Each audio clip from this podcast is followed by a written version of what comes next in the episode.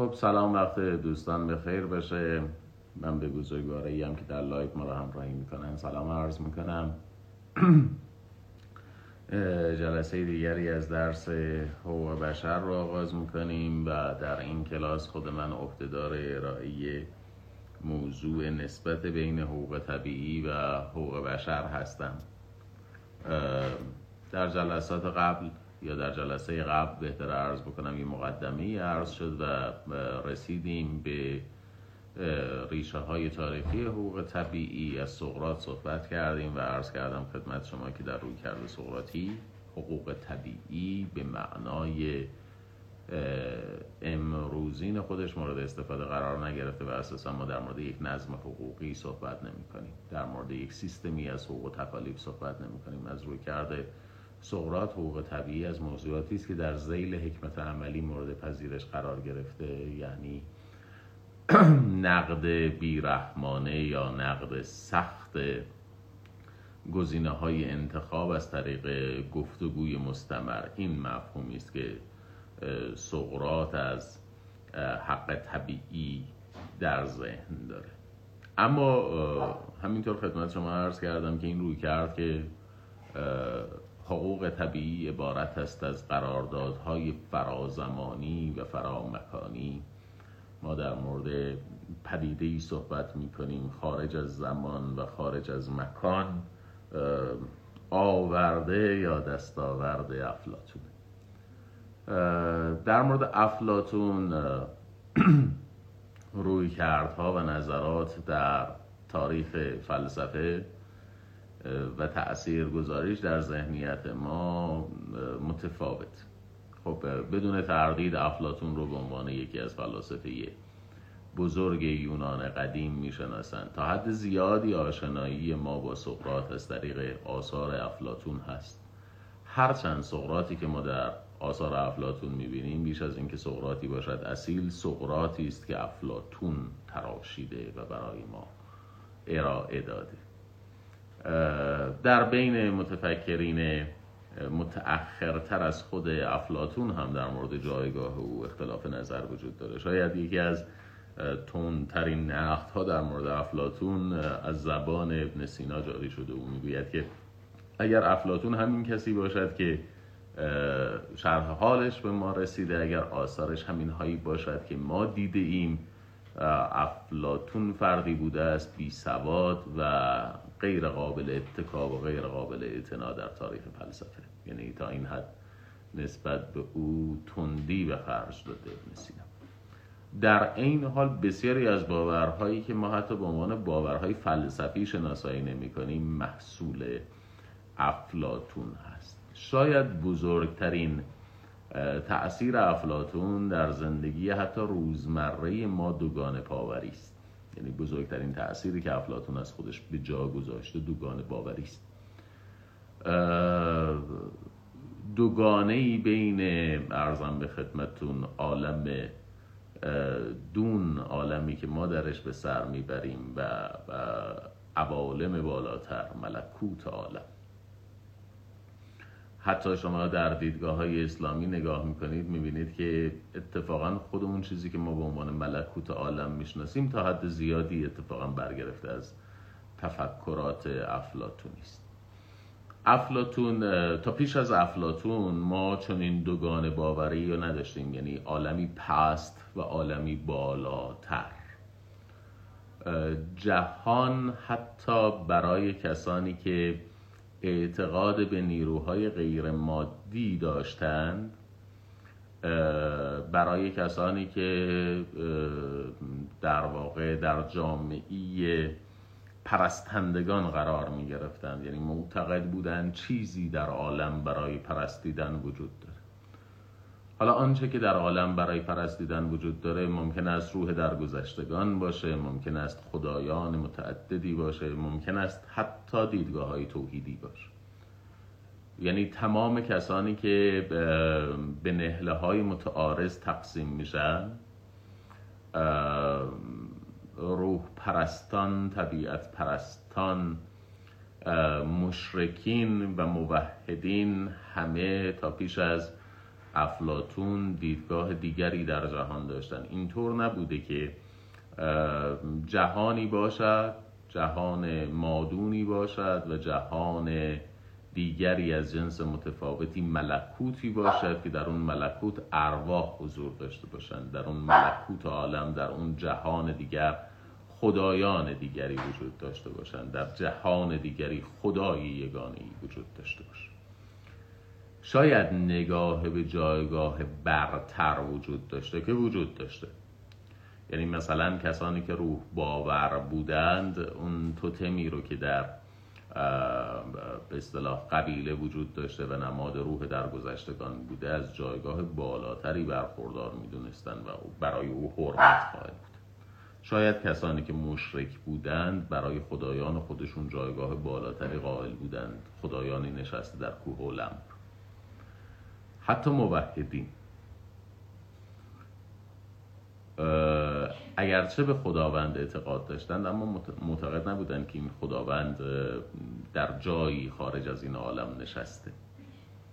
یک نکته هم باید در پرانتز عرض بکنم که این خداباوری و توحید ما معمولا خداباوری و توحید رو از زاویه دید در واقع ادیان سامی می‌بینیم. یعنی در مسیحیت اسلام و یهود اعتقاد داریم که در واقع یک تا پرستی از اینجا آمده. اما از یک تا پرستی روایتی الهادی هم وجود داره. یعنی الهاد و کفر هم خودش یک روایتی از پیدایش توحید داره. بعضی وقتا در حد نظریه پردازی است. البته نظریه پردازی های قابل اتکایی مثل کتاب موزستن موناییزم موسا و یکتا پرستی زیگمون فروید که او توضیح می‌دهد از لحاظ نظری و از رویکرد الهادی که توحید چگونه به وجود آمد. او توحید رو به عنوان یک پدیده بشری نه یک پدیده فرابشری مورد بررسی قرار داد.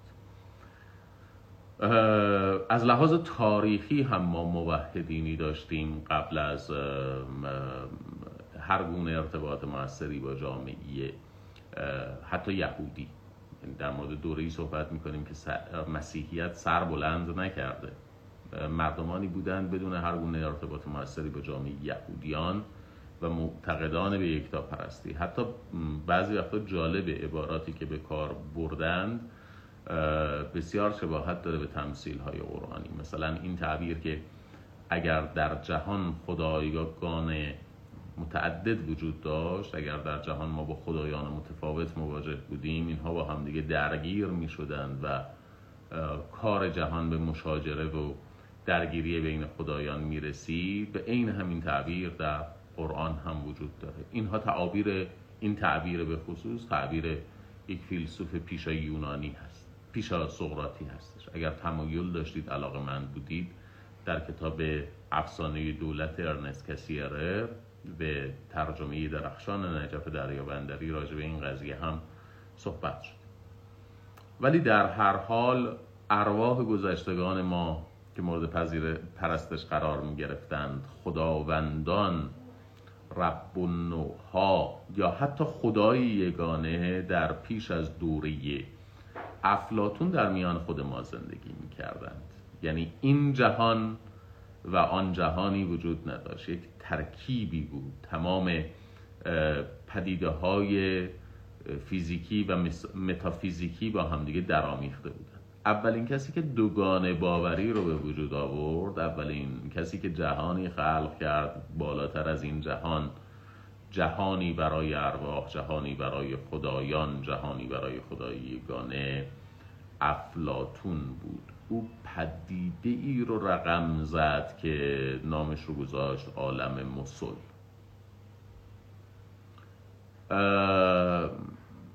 افلاتون اعتقادش بر این بود که هر آنچه که ما در این جهان می‌بینیم سایه است رونوشتی است کپی نسخه برداری است. از یک شکل کامل بینقصی در عالم مسل در عالم بالا. اگر درختی می‌بینید این درخت یک شکل کاملتر عرض بکنم خدمت شریف شما بینقصی در عالم بالا داره. اگر شمشیری می‌بینید این شمشیر سایه شمشیری است در عالم بالاتر.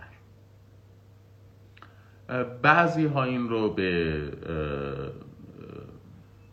افلاتون منتصب کردن که افلاتون در واقع در راستای ایجاد تفکر کلی در فلسفه این کار رو کرده. یعنی مثلا معتقد است که در عالم مسول ما یک تصویر کلی از شمشیر داریم که تمام شمشیرهای جهان کپی برداری از اون هستند این تغییری است که در مفهوم مسلی افلاتون ارسطو اعمال می‌کنه.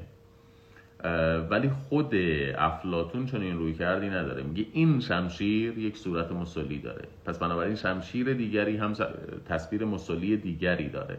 نه اینکه کلا شمشیرها در عالم تصاویر مسلی واحدی پیدا بکنه. از یک طرف دیگه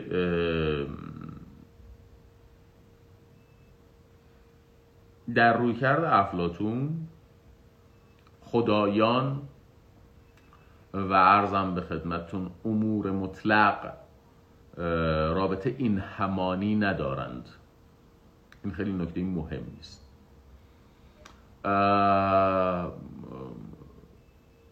افلاتون از نوموس یاد می‌کنه از لوگوس یاد می‌کنه.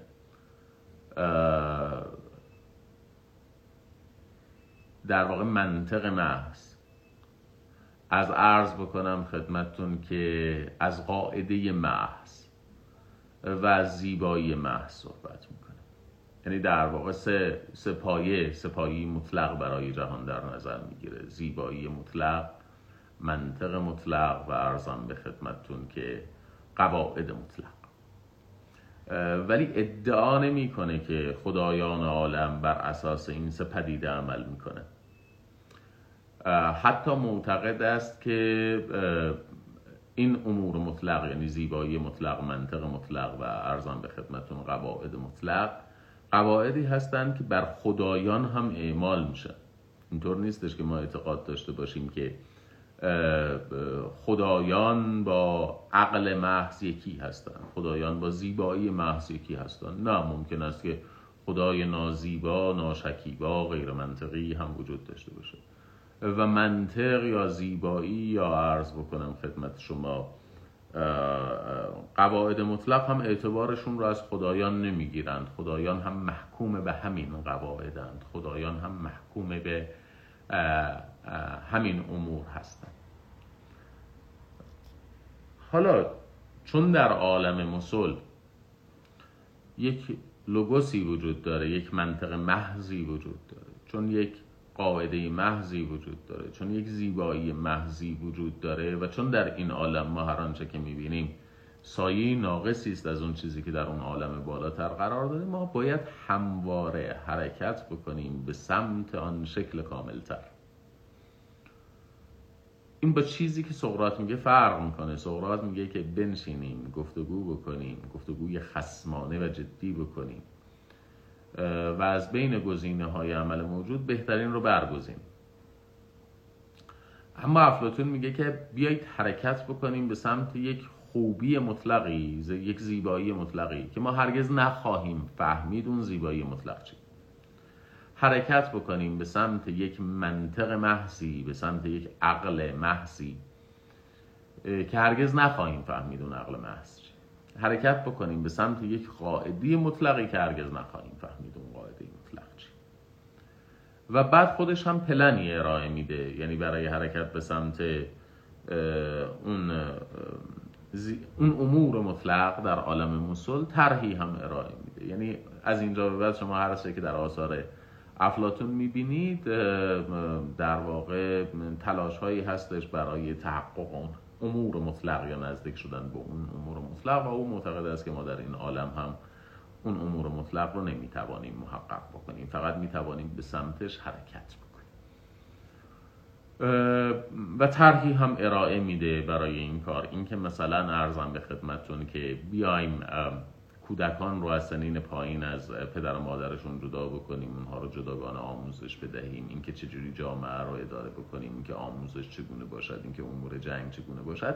همه خیال پردازی های دیگری که از اینجا ما از افلاتون می‌بینیم تلاشی است برای تحقق همون حرکت دائمی به سمت در واقع اون امور مطلق در عالم مسلم به نظر می‌رسه که رفیقمون بدجوری چرت و پرت گفته. یعنی شما هر جوری که آثار افلاتون رو می‌خونید و اون پلنی که ارائه داره رو مرور می‌کنید اصلا یک چیز مخوفی است. یک سیستم دیکتاتوری بسته بسیار ایدئولوژیک مبتنی بر ظلمی است. اما خوب فروخته عقاید افلاتون. افلاتون در دو جا فروش خوبی داشته و این بسیار عجیبه. یکی در الهیات مسیحی فروش خوبی داشته. یکی دیگه در الهیات اسلامی.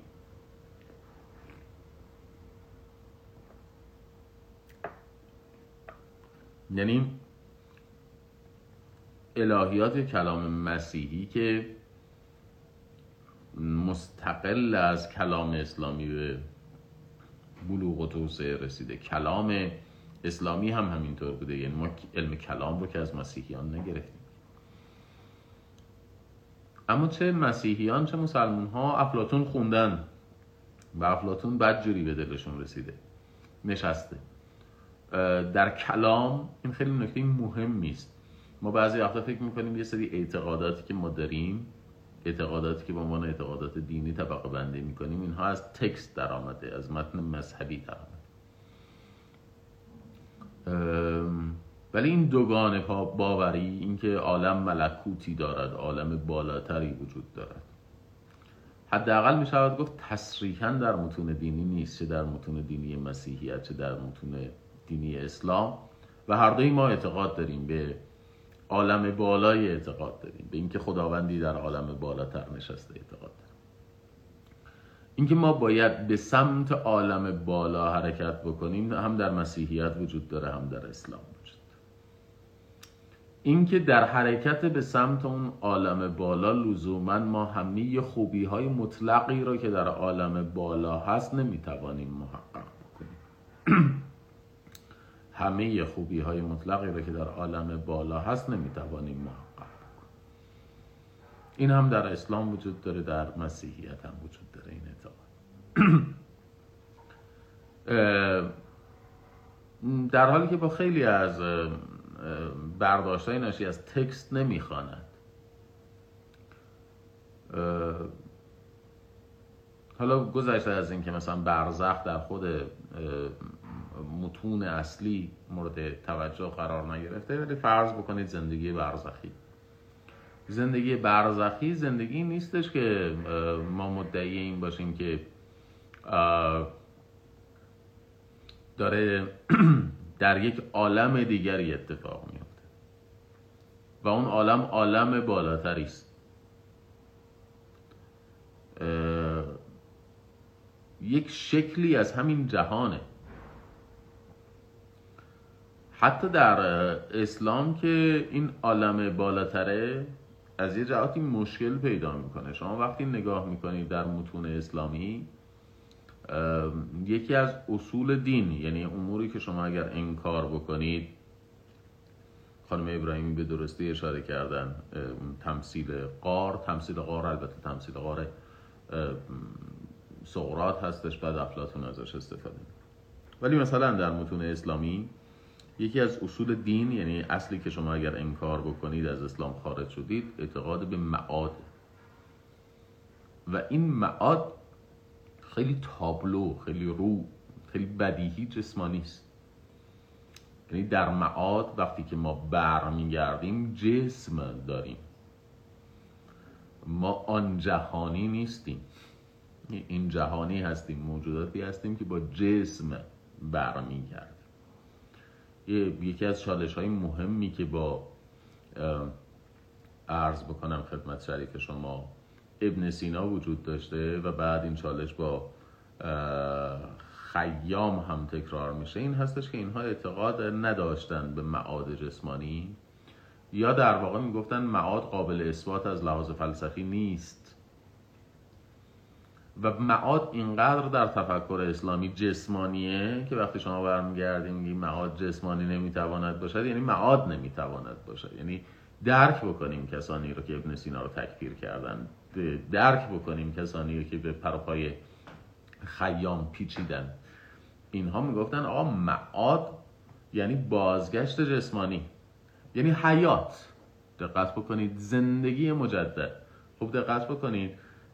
داره در مورد یک مفاهیم عرفی صحبت می‌کنه در مورد مفاهیم انتظایی استعاری صحبت نمی‌کنه. داره برمیگرده میگه ما برمیگردیم زندگی می‌کنیم. زندگی می‌کنیم یعنی چی؟ یعنی جسم خواهیم داشت و بر ما زمانی خواهد گذشت و تا ابد ما زندگی خواهیم کرد. این این مفهوم معاد. ما وقتی میگیم معاد اصلا یه همچین چیزی مد نظرمون نیست. یعنی ما آنچنان تحت تاثیر افلاتون قرار گرفتیم که میگیم نه یک روحی وجود دارد که در عالم دیگری حالا به شکل دیگری زندگی می‌کنه. در حالی که شما وقتی مراجعه می‌کنید به متون اصلی در متون اصلی اصلا یه همچین ادعایی نمی‌کنه. این معاد کاملا یک معاد جسمانی است. یا آدمی با جسم زندگی می‌کنه با تمام اقتضاعات جسمانیش. به خاطر همین هم هستش که شما می‌بینید در بهشت شراب مینوشند. در بهشت روابط جنسی دارند در بهشت لذت می‌برند به خاطر اینکه تمام این پدیده ها پدیده های جسمانی هستند پدیده های زندگی مادی هستند حالا شما می‌خواید ببینید تأثیر افلاتون روی ما چقدر بوده؟ ما از افلاتون چقدر تأثیر پذیرفتیم؟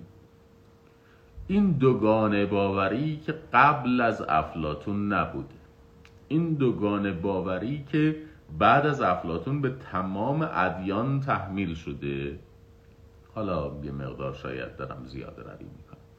به کلام الهیات مسیحی و الهیات اسلامی تحمیل شده. باعث شده که ما این دوگان باوری رو اصلا مبنای درک خودمون قرار بدیم. یعنی اگر به ما برگردن بگن که ما در, در قیامت روحمون برمیگرده نه جسممون. خب اوکی این میپذیریم. اگر به ما برگردن بگن که عالمی که ما در قیامت تجربه می‌کنیم عالمی است متفاوت. میپذیریم مثلا پیش فرضمون این ولی اون چیزی که در متن داره میگه اینه که همین جسم تو دوباره احیا می‌شود. همین این همین این. این احیا می‌شود. و تو در این زندگی می‌کنی. اصلا میگه تو اینی. ما بیشتر افلاتونی داریم جهان رو نگاه می‌کنیم تا اسلامی تا مسیحی.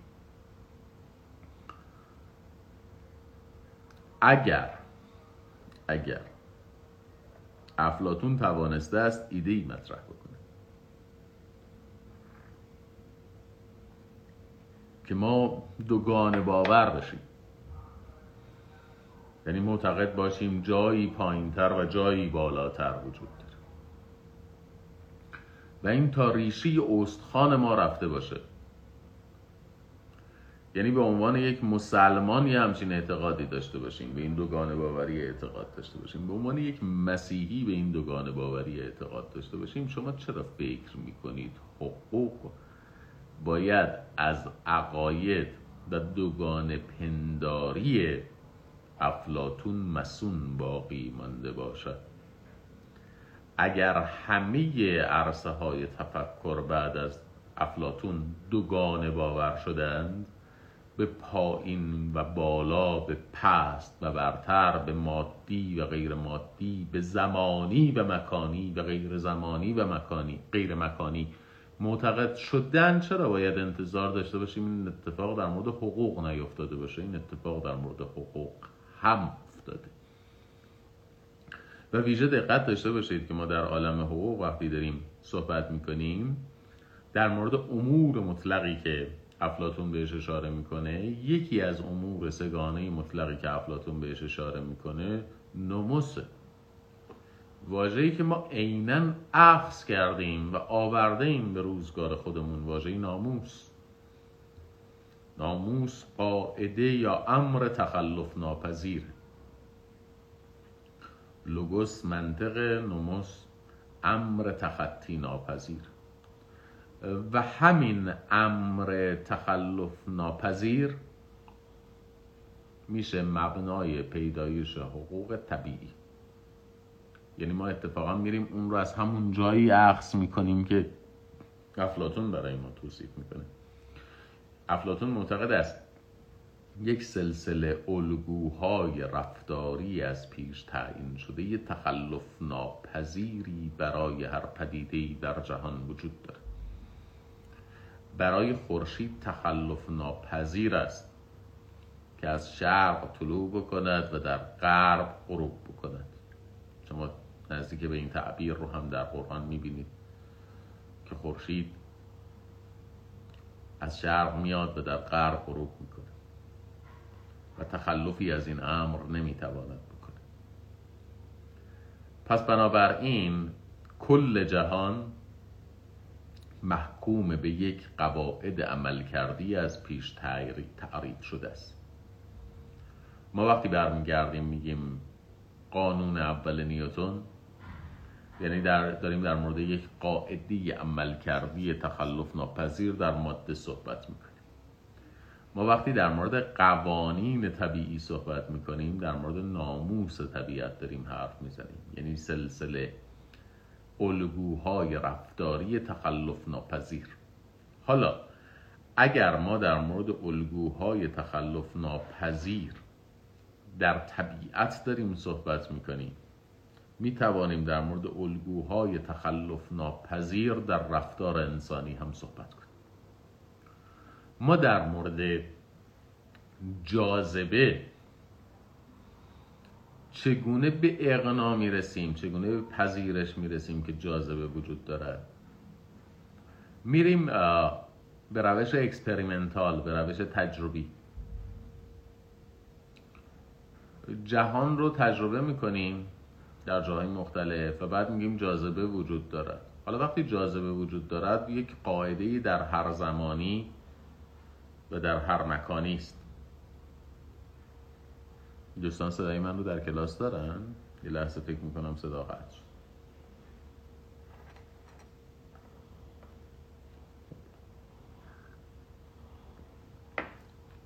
عرض می‌کردم ما وقتی در مورد جاذبه صحبت می‌کنیم به عنوان یک قاعده دیگه در مورد پدیده ای صحبت می‌کنیم در هر زمان و در هر مکان قاعده ای در هر زمانی و در هر مکانی.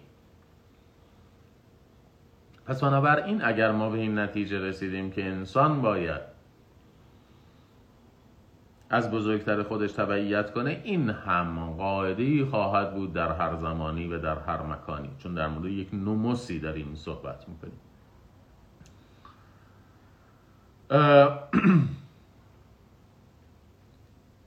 بزرگترین آفت فلسفه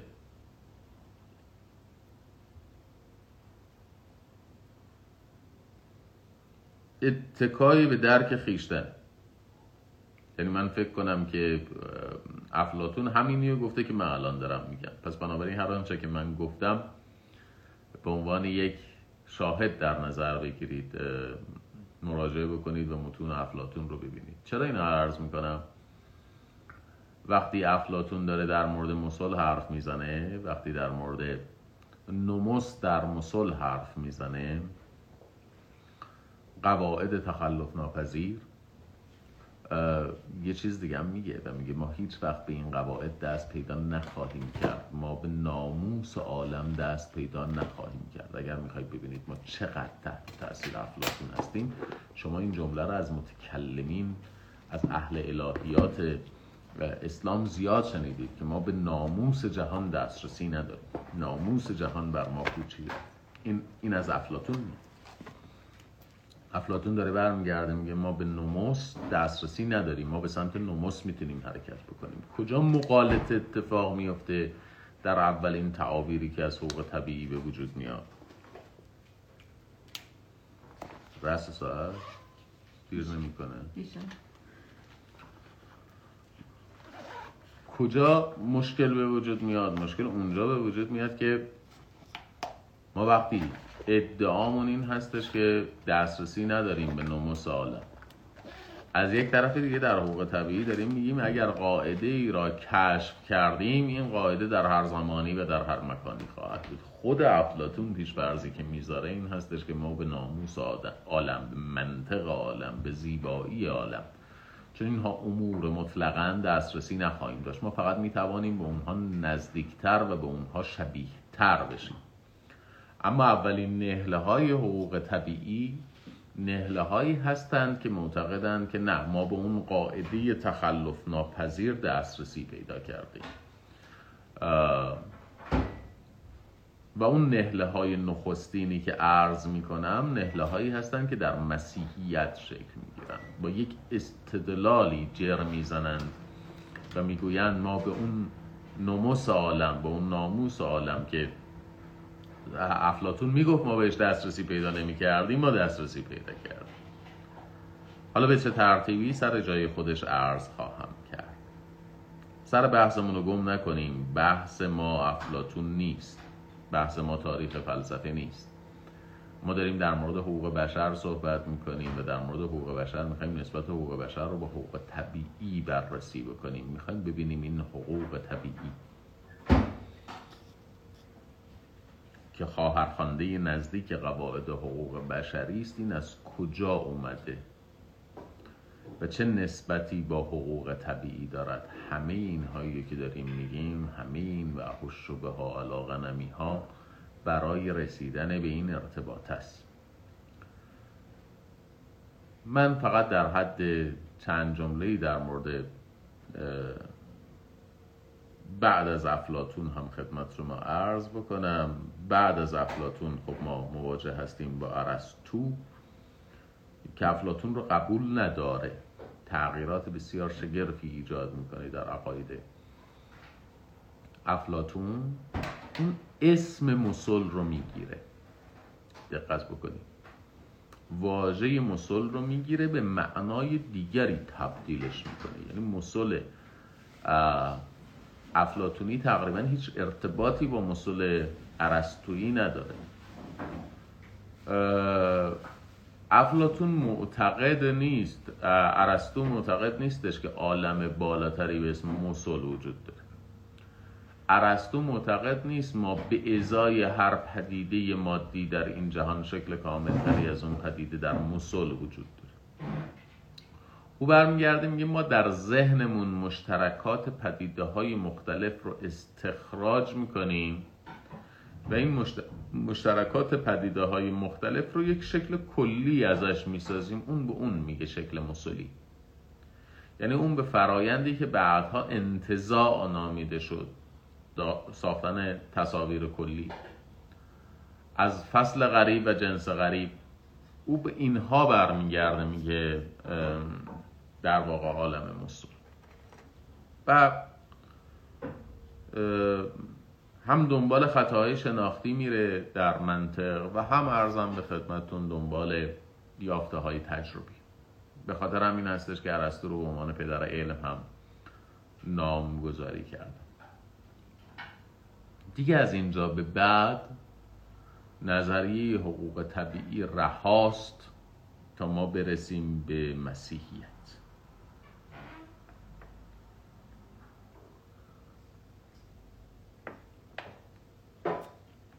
مسیحیت. دقت داشته باشید که مسیحیت تا صده دوم میلادی یعنی عیسی ناصری آمده بود بر صلیب شده بود.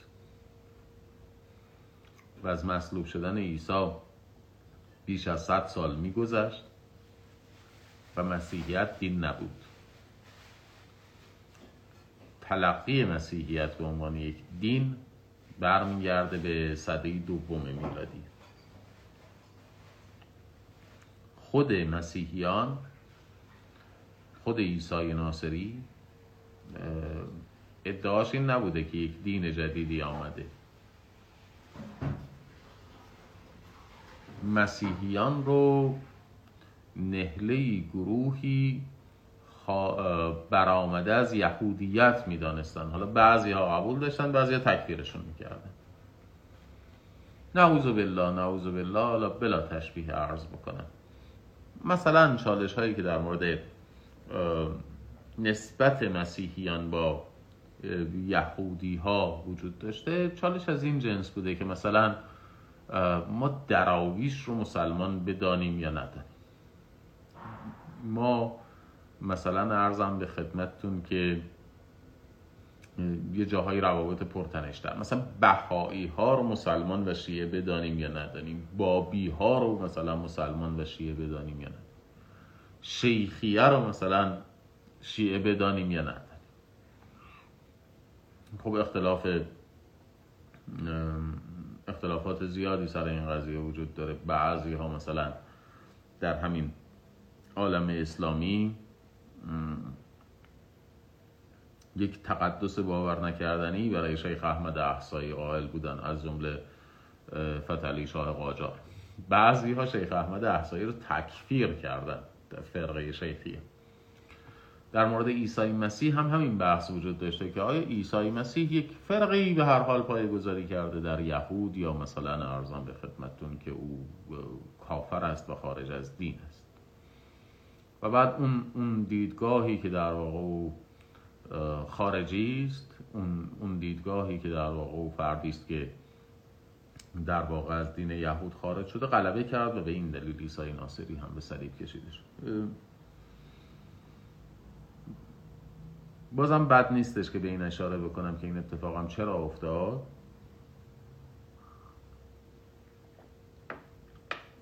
اهل یهود اعتقاد داشتن که مسیح می آید مسیح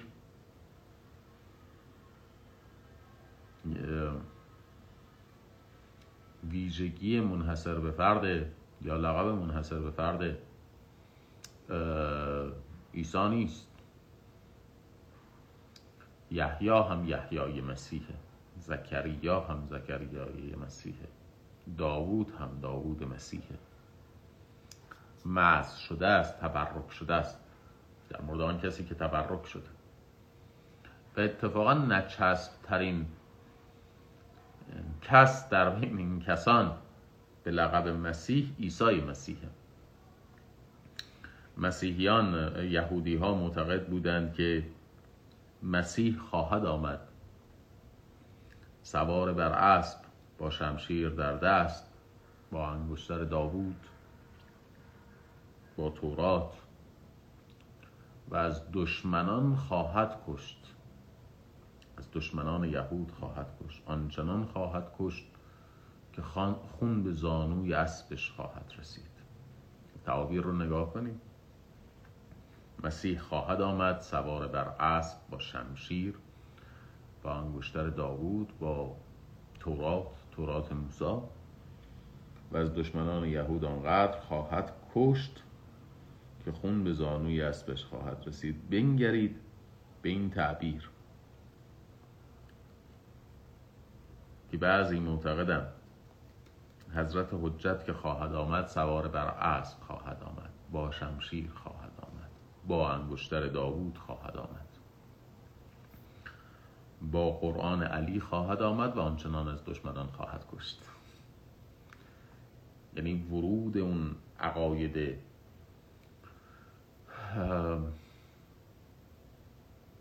یهودی ورود اون اسرائیلیات رو شما حتی به نزدیکترین اعتقادات شیعه ما هم می‌بینید. انگار این تصویر کاملا برداشته شده بر موعود دیگری بارگذاری شده. بعضی وقتا اینجوری میشه دیگه یه دفعه وسط کلاس ارتباطمون رو از دست میده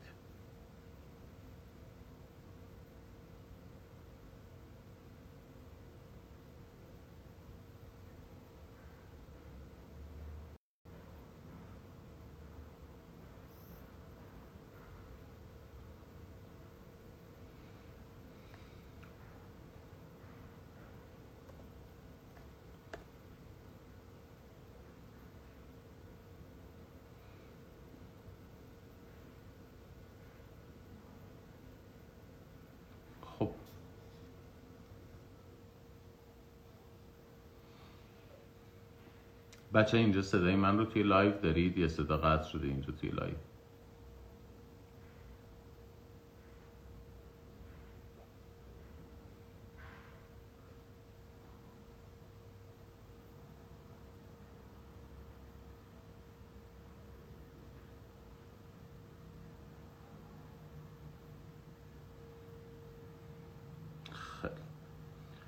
یه تلاش دیگه بکنم ببینم اینترنت کلاس رو می‌تونم برقرار بکنم یا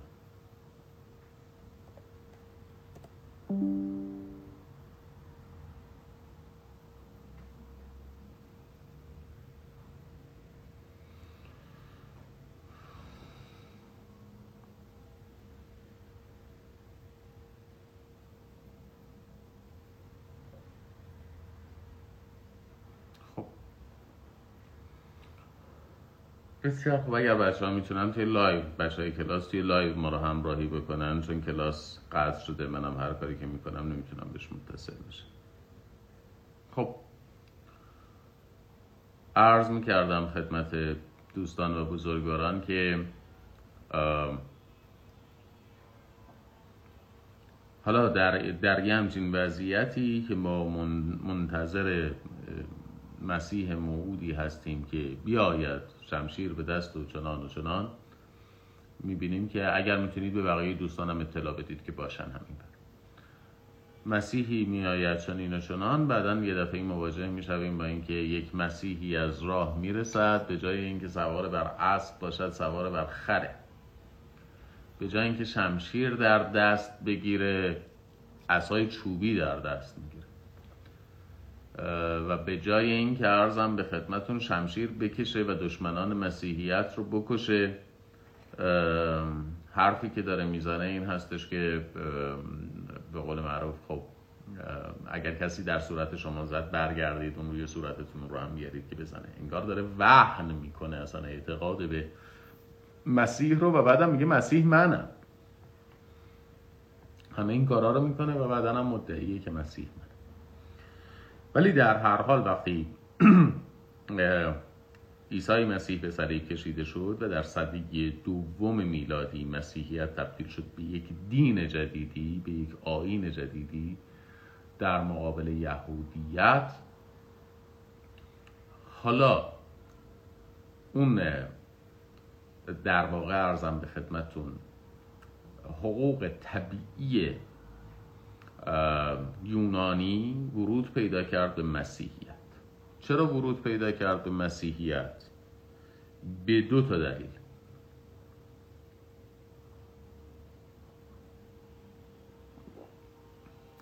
دلیل اول اینکه یهودیت فقه داره. دلیل اولش این هستش که یهودیت فقه داره. همونطوری که مثلا اسلام فقه داره یهودیت هم فقه آداب فردی و اجتماعی. این حرفم غلطه. بعضی ها میگن که مثلا فقه فقط آداب شخصی است. نه فقه آداب شخصی و اجتماعی است. یهودیت فقه داره اسلام هم فقه داره. مسیحیت نداره و انتظار می رود از دین که آداب شخصی و آداب اجتماعی مقرر بکنه. مسیحیتی که فقه نداره سعی می‌کنه کمبود فقه رو از طریق حقوق طبیعی جبران بکنه. این دقت بفرمایید. اگر ما میپذیریم فقه مجموعه قواعد زندگی فردی و زندگی اجتماعی است و مسیحیتی که فقه ندارد باید آداب زندگی اجتماعی و فردی فراهم بکنه. چون خودش نداره میره این رو از حقوق طبیعی عکس می‌کنه. یعنی ورود حقوق طبیعی به مسیحیت برای جبران کمبود فقه. و به خاطر همین هستش که اساسا ما حقوق طبیعی رو به عنوان بخشی از الهیات مسیحی مورد بررسی قرار میدیم. یعنی بین حقوق طبیعی و الهیات مسیحی یک رابطه تنگاتنگی برقرار می شود چون قرار نقش فقه مسیحیت رو بازی کنه حقوق طبیعی. حالا چگونه کسانی که در مسیحیت گرویدن به روی کرده حقوق طبیعی میان و ادعا می‌کنن که ما به اون نیک مطلق به اون خوب مطلق به اون درست مطلق به اون قاعده جهان دسترسی پیدا کردیم. چگونه همچین ادعایی می‌کنن در مسیحیت؟ حالا که خود افلاتون داره میگه که ما نمی‌رسیم به مسل عالم. ما نه به ناموس عالم می‌رسیم نه به منطق محض می‌رسیم نه به زیبایی محض می‌رسیم. اینها چگونه میان برای جبران نیاز خودشون به فقه؟ حقوق طبیعی رو که پایگزارش افلاتونه می‌گیرند ولی معتقد هستند که ما به قواعد فرازمانی و فرامکانی دست پیدا کردیم. حالا که افلاتون میگه امکان دسترسی به قواعد فرامکانی و قواعد فرازمانی وجود ندارد. چرا یه همچین حرفی میزه دلیلش این هستش که مسیحیان میگن خدایی که ما بهش اعتقاد داریم با یهوه متفاوت خدا وکیلی هم متفاوت. یهوه خدایی خونریز جنگاور عصبی میشه فوش میده کشتی می‌گیره آدم می‌کشه. خدای یهود. ولی خدای مسیحیان خدایی است مهربان. این هم باز دوباره وقتی درک الهیات موثر. خدایی است مهربان. خدایی است رعوف خدایی است ظریف. و او خوبی مطلق است. و او منطق مطلق است. و او زیبایی مطلق است. و او همه چیزهای مطلق خدای مسیحیان هم زیباست هم خود منطقه و هم خود ناموس جهانه. دوگان باوری افلاتون حتی در مسل ادامه داشت. او معتقد بود خدایان لزوما به مسل منطق نزدیک هم نیستن به مسل زیبایی نزدیک هم نیستن به مسل ناموس جهان هم نزدیک نیستن اونها خدا هستند. این قواعد هم مستقل از خدایان وجود دارن. قواعد مطلق منطق مطلق زیبایی مطلق وجود دارن مستقل از خدایان. وقتی امکان این وجود داشته باشه که خدایان متعددی وجود داشته باشن خب می‌تواند سلسله هنجارهای مستقلی از این خدایان مستقل هم وجود داشته باشه. وقتی یک خدا میشورد علیه بقیه خدایان بقیه خدایان از بین میرن. شما به خدای واحدی اعتقاد داری. خب نمی‌شود که در مقابل اون خدای واحد سلسله قواعد مستقلی هم وجود داشته باشن یعنی شما به خدای واحدی اعتقاد داری اما به زیبایی مطلق هم اعتقاد داری. مستقل از خدای مطلق. به قواعد مطلق جهان هم اعتقاد داریم مستقل از خدای مطلق. به هزار تا چیز دیگه هم اعتقاد داریم مستقل از خدای مطلق. نتیجتا این آمد مرج شد ترکیب شد در مسیحیت. در مسیحیت گفتند خداوند مهربان مطلق. اولین چیزی هم که در این خداوند ادغام شد زیبایی مطلق بود. گفتن زیبایی مطلقه حالا چون زیبایی مطلق است پس مثلا بقیه اطلاق ها هم باید داشته باشد. ناموس مطلق است و در واقع منطق مطلق است.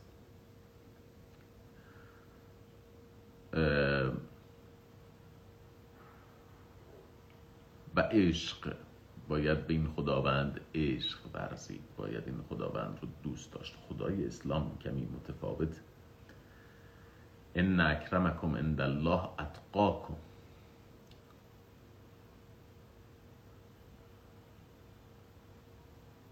متقی کسی است که خوف می‌کنه از بزرگی یک چیزی دچار وحشت میشه. آن چیزی که انسان در اسلام قرار است با خدای خودش تجربه بکنه خوف از عظمت این خداست. نه عشق نسبت به مهربانی او. حالا چون تمام اون خوبی ها تمام اون ناموز ها تمام اون منطق ها در خداوند ادغام شده هر آنچه که اون خداوند بگوید ناموس مطلق است. خوب مطلق است و منطق مطلق است. یعنی بیان خداوند هم زیباست هم درسته و هم قانونی است. پس به ناگهان اگر ما بپذیریم خداوند عالم نوموس است. خداوند عالم لوگوس است. خداوند عالم زیبایی است.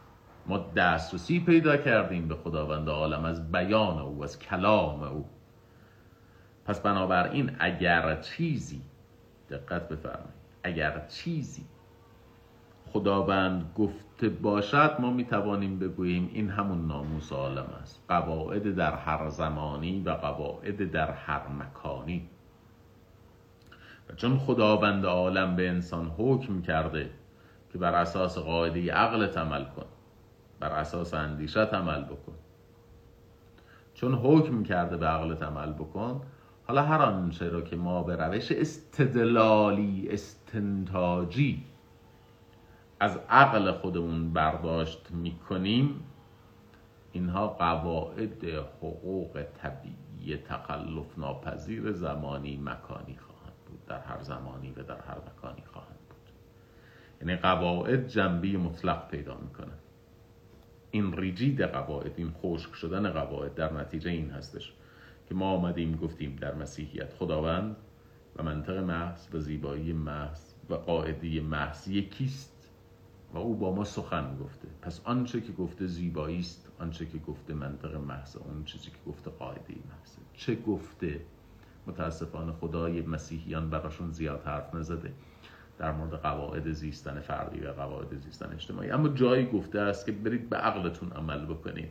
پس آنچه که عقل ما می‌گوید و ما به روش استدلالی استنتاجی بهش دسترسی پیدا می‌کنیم قواعد مطلق در هر زمانی و در هر مکانی خواهد بود. این گونه است که حقوق طبیعی در مسیحیت حاوی قواعد نرماتیو میشه. یعنی قواعد هنجارهای معین نه قواعد بسیار کلی. هنجارهای بسیار معین که ادعا می شود این قواعد بسیار معین در هر زمانی و در هر مکانی هستند. چون ما این را از عقلمون استنباط می‌کنیم و خداوند عالم مسیح عالم گفته است که ما باید به عقلمون عمل بکنیم و چون عقل محضه پس بنابراین اون چیزی هم که از عقل ما ساطع میشه و او بهش دستور داده مطلق و در هر زمانی و در هر مکانی خواهد بود. این آغاز پیدایش تفکر حقوق طبیعی در مسیحیت هستش. انشاءالله جلسه آینده راجع به دیدگاه نومینالیست ها یا اصالت تسمیه در مسیحیت صحبت خواهم کرد تأثیری که در حقوق طبیعی داشتن و بعد شورش حقوق طبیعی علیه حقوق مذهبی در صدیه 16 میلادی و اینکه چگونه حقوق طبیعی به عنوان یک نهله پوزیتیویستی در مقابل حقوق کلیسایی قد علم کرد و عمل کرد. کلاس رو در همینجا تمام می‌کنیم. انشاءالله که هفته آینده بحثمون رو ادامه خواهیم داد. وقت بخیر و خدا